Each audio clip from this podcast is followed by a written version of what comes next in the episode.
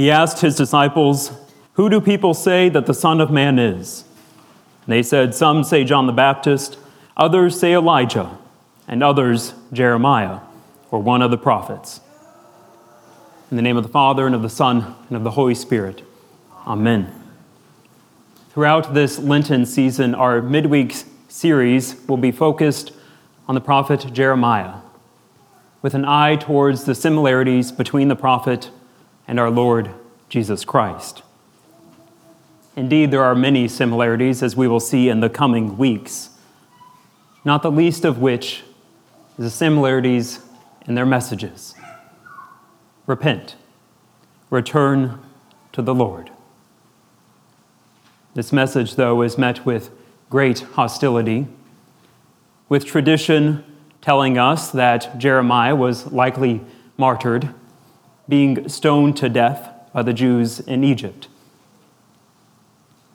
And with history and scripture attesting to the fact that our Lord and Savior Jesus Christ was the ultimate martyr.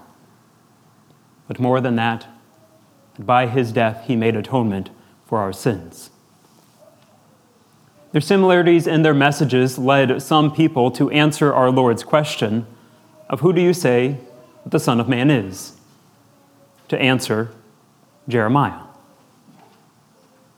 This answer of him being Jeremiah, though, is only recorded in Matthew's Gospel, which isn't surprising given the fact that the emphasis in Matthew's Gospel is that our Lord is the long awaited Messiah, that he is the fulfillment of all that had been written in the Old Testament. Recall, though, the time in which Jeremiah came prophesying. He was called as a prophet in the year 628 BC and goes to work calling the hardened hearts of the Israelites to repentance, to return in faithfulness to their Lord. Though much of the book of Jeremiah is filled with these calls to repentance, along with a lot of Jeremiah's despair, that they would not return in repentance. In Jeremiah 39, we read of the fall of Jerusalem in 587 or 586 to the Babylonians who would lead them out into captivity. The temple would soon be destroyed some 40 years after the beginning of Jeremiah's ministry. And the Lord sends Jeremiah. Likewise, our Lord begins his ministry around 30 AD. And what happens 40 years later in 70 AD? But the fall of the Second Temple. It is with this context and these similarities of Jeremiah's and our Lord's mission and message to the people of Israel that we read in our text for tonight Return, O faithless children, declares the Lord, for I am your master. Or another way to translate it Return, O faithless children, declares the Lord, for I am your husband. This plea by the Lord is not one by a dispassionate God who could care less if his people would return, repent, and come back to him. Rather, here and all throughout the Old Testament, we see the faithful God calling his people to repentance, a God who desires not the death of his people, but that all would return to him. And yet, all throughout the Old Testament, we see time and time again that the people of Israel turned away in faithlessness they would go out, worship at pagan temples throughout the week, and then come back to the temple on Saturdays, make sacrifices to the Lord just as they had made sacrifices to the pagan idols, thinking that the sacrifices to the Lord would still be pleasing to him. But just prior to our text for tonight, earlier on in chapter 3, we still see this imagery of the Lord being the faithful husband and the people of Israel being the unfaithful wife. Though Jeremiah uses much more colorful language than in our text for tonight. But to zoom out of this immediate context, we recall how our Lord Himself is described as our bridegroom, and we, His bride, the church. Throughout His ministry, He called the people of Israel to repentance. He continues to call us today to repentance. We are not to be as the people of Israel were, though thinking that we can go to the pagan temples throughout the week and then come back here on Sunday. But to put it as our Lord puts it, no one can serve two masters. For either he will hate the one and love the other, or he will be devoted to the one and despise the other. You cannot serve God and mammon. We are not to enslave ourselves as we fall into the adultery of serving the pleasures of mammon. That is the way of this world, but that is not the way that our Lord would have us live.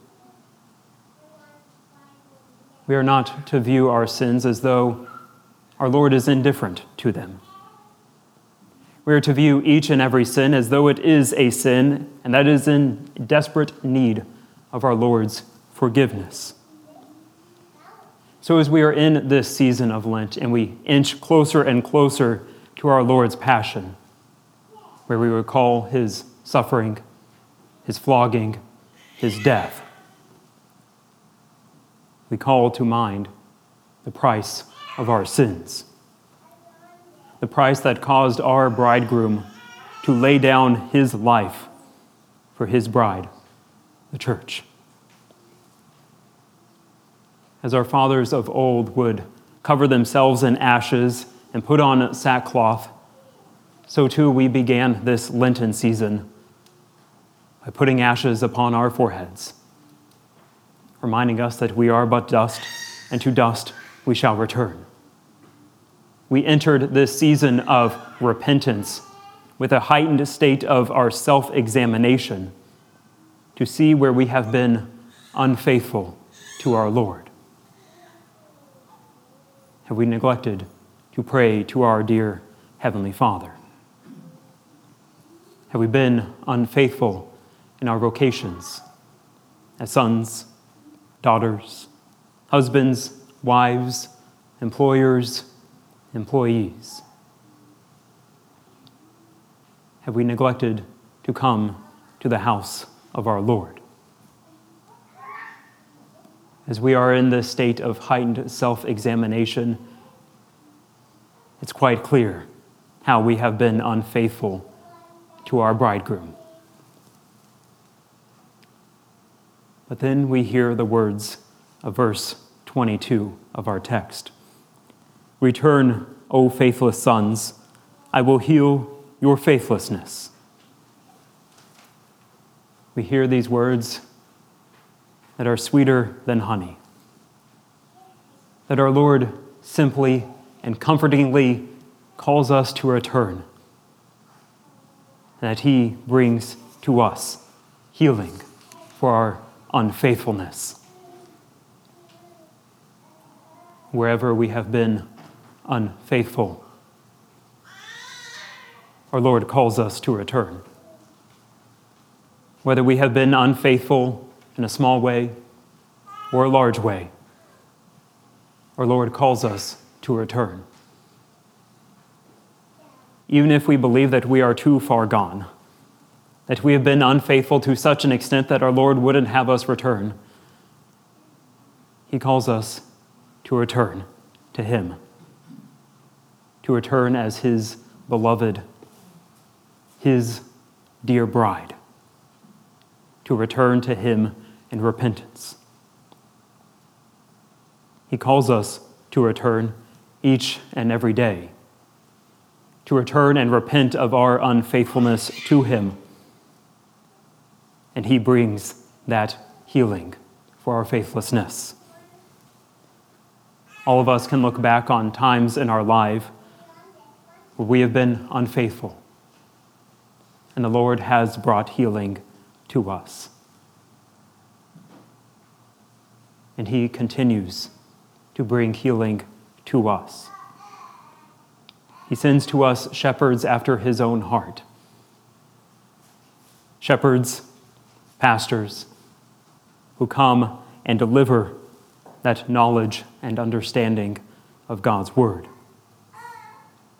A pastor that delivers that healing medicine that flows from the cross and into our mouths.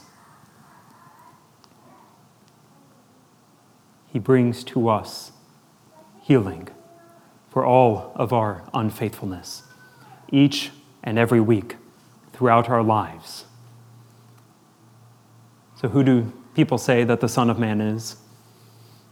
Not Jeremiah, or not Jeremiah, not John the Baptist, not Elijah, but none other than the Son of God, who brings to his bride that healing, that forgiveness of sins that you, his beloved bride, might have life.